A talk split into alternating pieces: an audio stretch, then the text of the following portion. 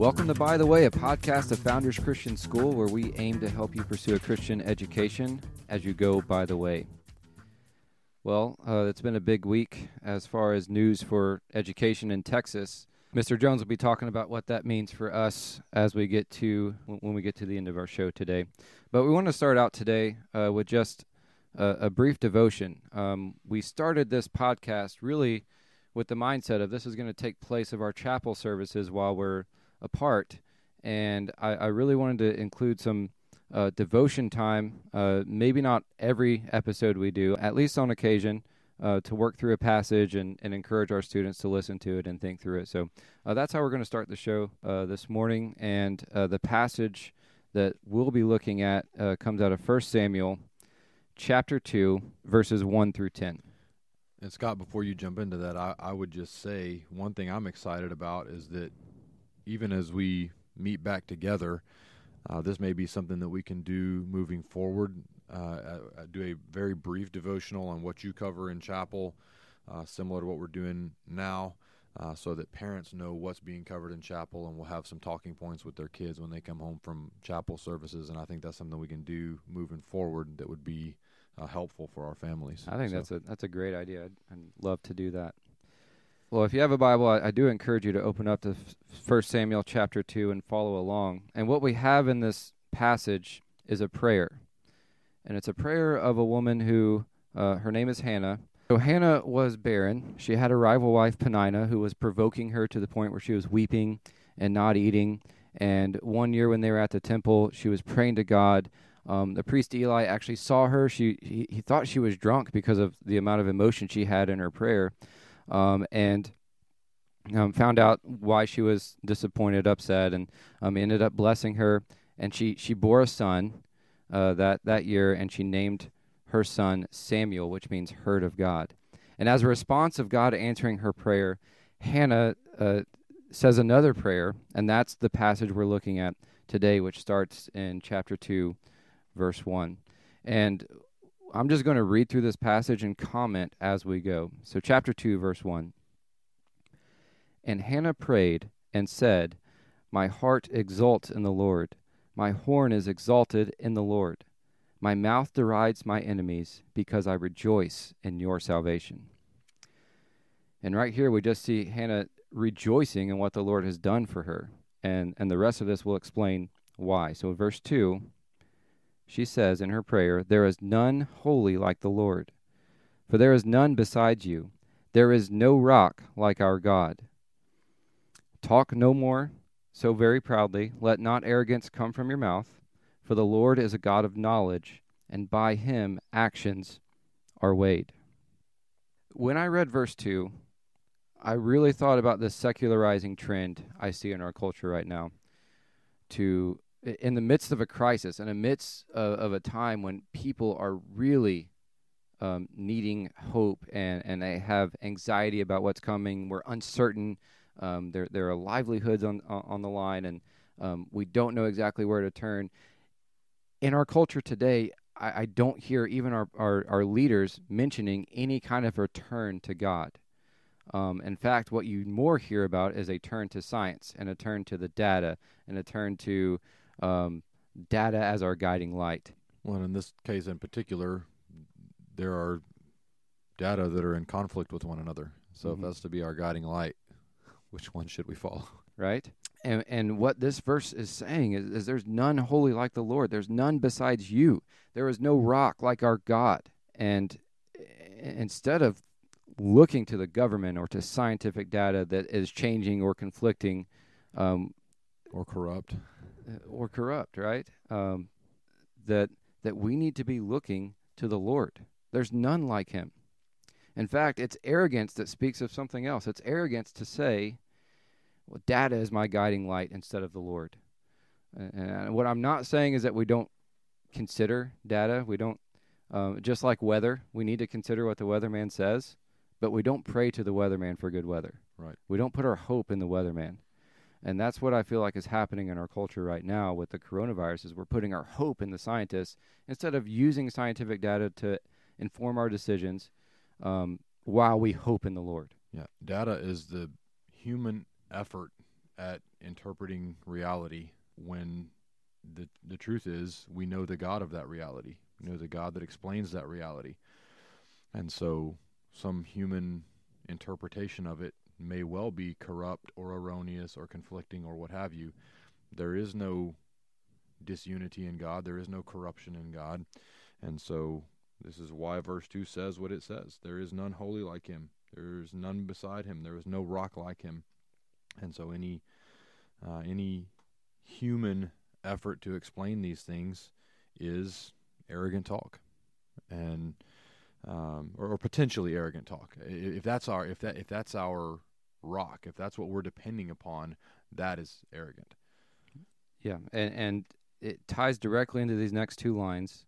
Why is it arrogant? Well, it's because the Lord is a God of knowledge, and by Him the actions are weighed. So He is both the source of knowledge; He knows all things. He also, um, as we'll see in a minute, is is the judge over us, and may even use something like this to reveal his judgments. Um, and we'll we'll see that in the next few verses. So, um, moving on to verse four, what we see in these verse four and five is a, a great reversal uh, of status and and power and might. So, verse four says, "The bows of the mighty are broken, but the feeble bind on strength. Those who are full have hired themselves out for bread, but those who are hungry have ceased to hunger. The barren has borne seven, but she who has many children is forlorn. So again, we have a great reversals right here of, of, these these standards, and and Hannah is speaking from her personal experience in this prayer, especially when she talks about the barren woman, um, and and the the woman who has many. Um, she's she's in a moment much like what she's describing right here, where God has taken her from a lowly position and provided children for her we we might read that and think, wow, that's unfortunate for those who are in high positions that they had hard times strike them or something like that. Uh, the verse doesn't let us get to that conclusion to think that maybe they were just unlucky or had hard times. Um, verse six through eight is really what made me want to share this passage um, in light of what we're going through right now. So, verse six says, "The Lord kills and brings to life." He brings down to Sheol and raises up. The Lord makes poor and makes rich. He brings low and he exalts. He raises up the poor from the dust. He lifts the needy from the ash heap to make them sit with princes and inherit a seat of honor. For the pillars of the earth are the Lord's, and on them he has set the world. So as as we think through what's going on right now, um, this passage shows us exactly who is in charge, who we ought to be looking to, um, and this isn't something that that has happened to us outside of the hand of God. Right? The the Lord is the one who kills, the Lord is the one who brings to life. He brings down and he raises up. He makes poor and he makes rich. He is sovereign over all of our circumstances that we're facing right now and and not only does this clearly show us his sovereignty, uh, but our next few verses are going to show us a, a, purpose for this. why is he bringing up and, and, making great and bringing down low? Uh, Mr. Jones, did you have any uh, comments on on those few verses uh, that we just read?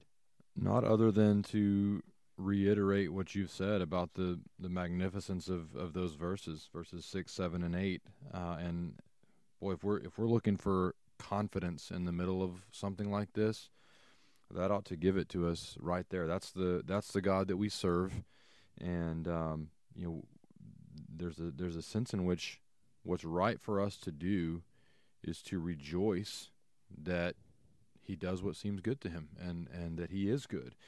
And so, e- even in the midst of circumstances that are difficult for us to understand, we've we've got to be ready to uh, affirm His goodness.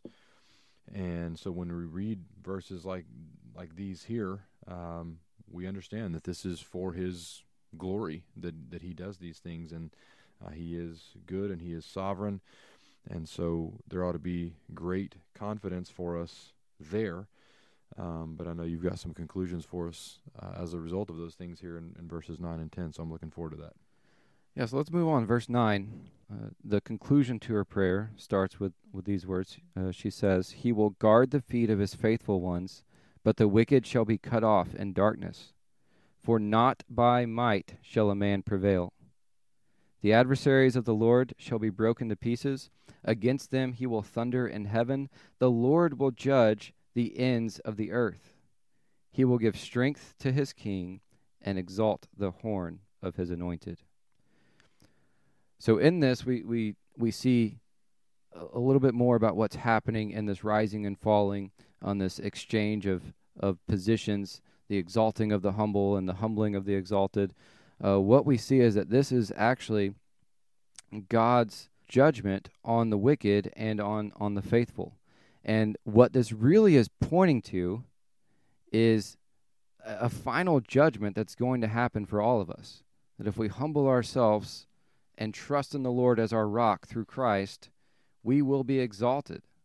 Okay, this is just like what Jesus himself said um, that everyone who exalts himself will be humble, but he who humbles himself will be exalted. So, what happened with Hannah and her trust of the Lord is a small picture of what God intends to do for the, for the world to judge those who reject him and have pride and trust in their own strength and, and to reject them, but to exalt those who have trusted in the Lord. And Hannah is a small picture of that. Uh, and, and then she ends with this phrase that he will, one, he will judge the ends of the earth. So we know that judgment is coming. But then this phrase, he will give strength to his king and exalt the horn of his anointed.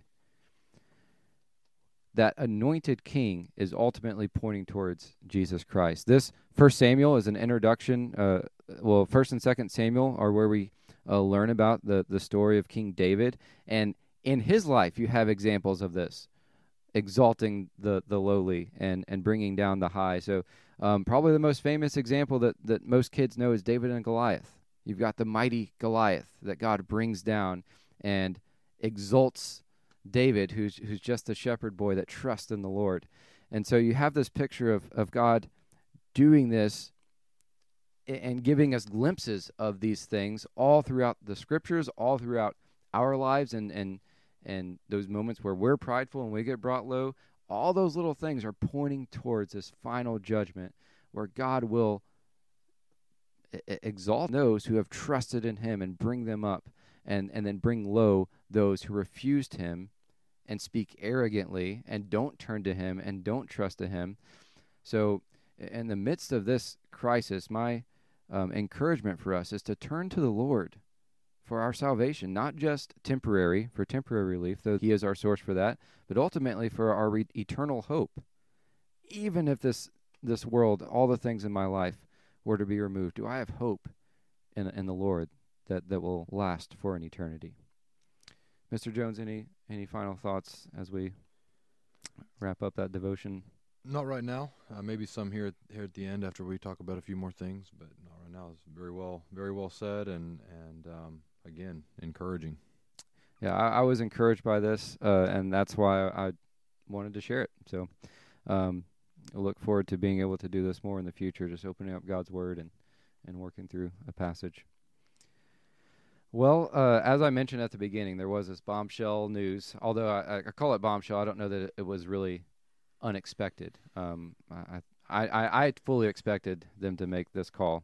Uh, but just a little news blurb uh, that I saw on the internet about this announcement. Governor Greg Abbott announced Friday that public and private school classrooms will remain closed for the remainder of the school year to avoid quickening the spread of COVID 19, the disease caused by the new coronavirus. That news affects us uh, quite a bit. My wife, when she heard it, um, she knew exactly that meant that what we're doing is going to continue to the end of the year. Right. Um, and, and, I just thought it might be helpful, uh, one, to hear from, from you on, on what that might mean for our school and, and any kind of updates we, we might want to know.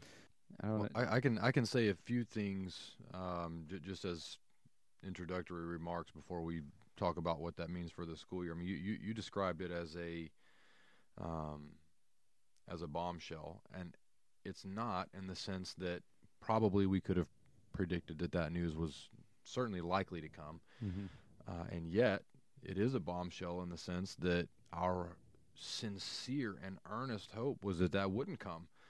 Uh, I I look forward to seeing our teachers again. I look forward to seeing our students again. I look forward to the normal day-to-day interactions that we've become accustomed to in the life of our school. Uh, and so there's a sense in which this is very sad news. I mean, we we come to the you know these remarks here with with heavy hearts because we we want to see one another and i think particularly for example of our seniors who are going to be graduating from our school not having had the opportunity to say a proper goodbye to their classmates and their teachers and all of those kinds of things and so uh, you've got students that are promoting from one grade to the next. Some students that are promoting from the grammar school to the upper school not having the opportunity to say the kind of goodbyes you would you would customarily be able to to say. And so those things are sad and and not having those opportunities is is sad.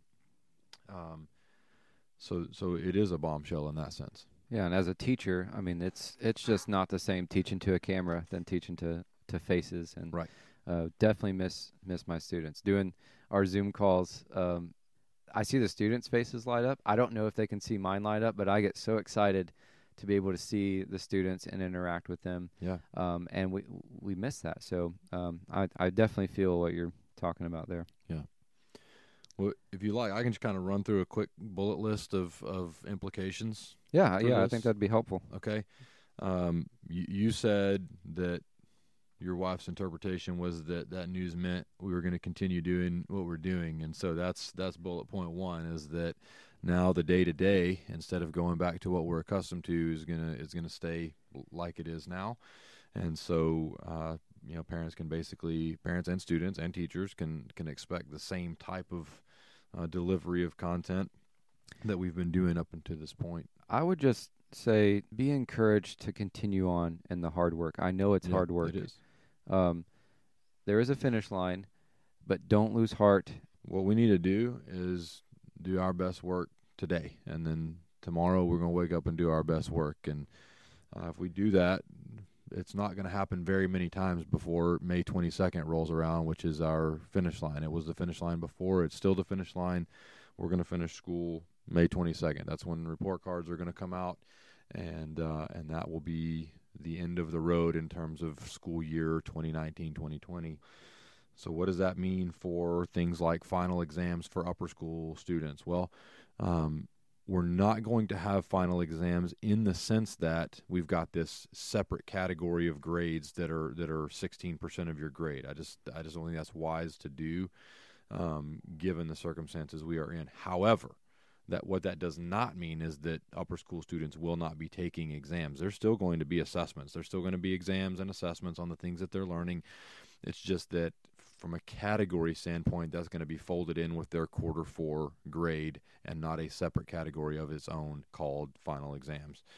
Um, so before students are tempted too much to rejoice over no exams, the exams, th- there will be exams, there will be assessments. Uh, it's just going to be categorized under their normal quarter four grade. Standardized tests are going to have to be postponed or altered or maybe in some cases even canceled. And, and the reason I list out all those options is it kind of depends on the grade level of the student. So more more information will be coming out about standardized testing, um, but obviously there are going to have to be some changes there. Graduation is another thing that comes to mind. Um, I know as of the last time I talked to our seniors and their families, um, the desire was for a actual physical graduation where they wa- invite family and walk across the stage and all those kinds of things. And so the plan tentatively is to postpone graduation maybe until the summer where we have an opportunity to, to do that. Um, there will be end of year procedures where students need to pick up materials and all those kinds of things. Obviously, we're going to have to sort that out. That may happen during the summer as well. I, I don't know. Uh, think about end of year festivities like end of year chapel, field day, and all those kinds of things. Um, may well be that we try to do a virtual end of year chapel. Maybe that's one large Zoom meeting. I don't know exactly what that would look like, uh, but I would like for us to do something uh, as far as that's concerned. Yeah, I, I had a question. If if they allow churches to start meeting by May 22nd, would that not be just like a, a church service? Level of a, an event. potentially, and, and that's mean, we- definitely something we can look into. So it, it might it might we might have some more freedoms Yeah. by the time May 22nd rolls around yeah, that's true. that, that we don't really foresee right now. That's true. So, um, obviously, we can't do field day, but what I would like for us to do is to find some type of fun activities that we're able to do the last week of school. And I know our teachers are, are creative enough and uh, love our kids enough to, to be able to plan some things like that that we might be able to do. And then additionally, you know, we've we've issued the build something with your hands challenge, which I know a lot of students have taken us up on. I've I've seen pictures of or heard about several different projects that I'm excited to see, and so those presentations uh, will will be something that we do over the last couple weeks of school as well. So that'll be a lot of fun, and students will be able to see what one another have built. And I and I would say still, if you have not started that challenge, it's definitely not too late. If you want to build something, uh, look at that email that we sent out and and the kind of the guidelines for it and and build something and take take part in that because it's going to be fun to present those. That'll be a way that you can see your classmates and the work that they've done over the end of the year. And so you know that's that there's a sense in which it's this news means for us what it means for every other school. Yet uh, the unique personality and and community and and things like that of our school are still going to be able to come out teachers still are who they are and um, so I'm sure there will be some unique features to what we do as well uh, that that may be different from from some other schools. So Yeah, I'm I'm always encouraged by our, our staff and the ideas they come up with, and and also our student body. They they have some good ideas as well. right. So I, I'm really excited about the uh, build something with your hands results. yeah, Um, if you haven't started on that, do it. I would love to see what you can create. Yep. Let's see it. So th- those are the things I would say, and then and then just by way of encouragement, um, the the verses that you shared with us today are are outstanding along those lines, and and I think uh, Psalm twenty seven one is appropriate, which says, "The Lord is my light and my salvation; whom shall I fear? The Lord is the stronghold of my life; of whom shall I be afraid?" So if we th- if we think back to verses six through eight of the passage that you read, you see this up and down, and the Lord giving life, and the Lord taking away life, and the Lord raising up, and the Lord laying low. And then you see in verses nine and ten, that's headed somewhere. That that's headed in a particular direction. There's salvation to come. There's hope to come. It's one of the beautiful things about the Christian worldview is that it's linear. It's headed somewhere. We are here for a time. We are sojourners on this earth for a time. We are promised earthly life is going to be fraught with difficulty, and yet we're also promised that it's headed in a direction and the Lord is taking us somewhere and that He's going to reign supreme and, and put an end to all of those things. Uh, and and so, man, what what great hope we have as believers to know all of those things, all of the truths of the of the of Scripture of the Christian worldview uh, should produce hope in us, should produce joy in us. And so, yes, there is sorrow in not being able to meet together again. There is sorrow in the ways in which this virus has laid people low physically. There's sorrow in in the ways in which this virus has laid people low financially. And yet, as we read these passages that we've we've just read, we understand there's a purpose behind it. It's temporary, and and for the believer, there's hope in it, and and hope we shall. And the Lord tarries, and and it's His desire. Founders Christian School will meet again, meet meet again together, even if it's for next school year. You know, um, we look forward to that. Be- our, our reunion will be sweet when we're able to gather back together as a school. It will be a sweet time, and it will be all the sweeter because of the ways we've missed one another between now and then. Absolutely. Great conversation. Thanks for the update on, on the school. And just a reminder to you all if you have questions you want us to address, send those in the questions at founderschristian.org. And uh, that's not just for parents. So if students have things that they would like us to talk about, whether it's theological, whether it's practical, um, let us know. And we'd love to talk about those on the podcast. Well, it's that time for our dad joke of the day with Dan Baker. So, Mr. Baker, what do you have for us today? What's the best part about living in Switzerland? I don't know. I don't know either, but the flag is a big plus. It is quite literally a big plus. Quite literally. Oh, well, thank you so much, Dan. I know um, I even heard again this week how much people love listening to those dad jokes. So Yeah, I heard again that people just fast forward the podcast to get to the dad joke. yeah. Uh, at the end of this series of podcasts, whenever our, our season's up, we're gonna have to do a dad joke compilation, where it's just Oh, dad yeah. joke after dad Yeah, joke that'd after be dad great. joke. Yeah, biggest biggest hits on the views, I'm sure. I can't wait. Yeah. All right, well that's it for this week. Y'all have a great week.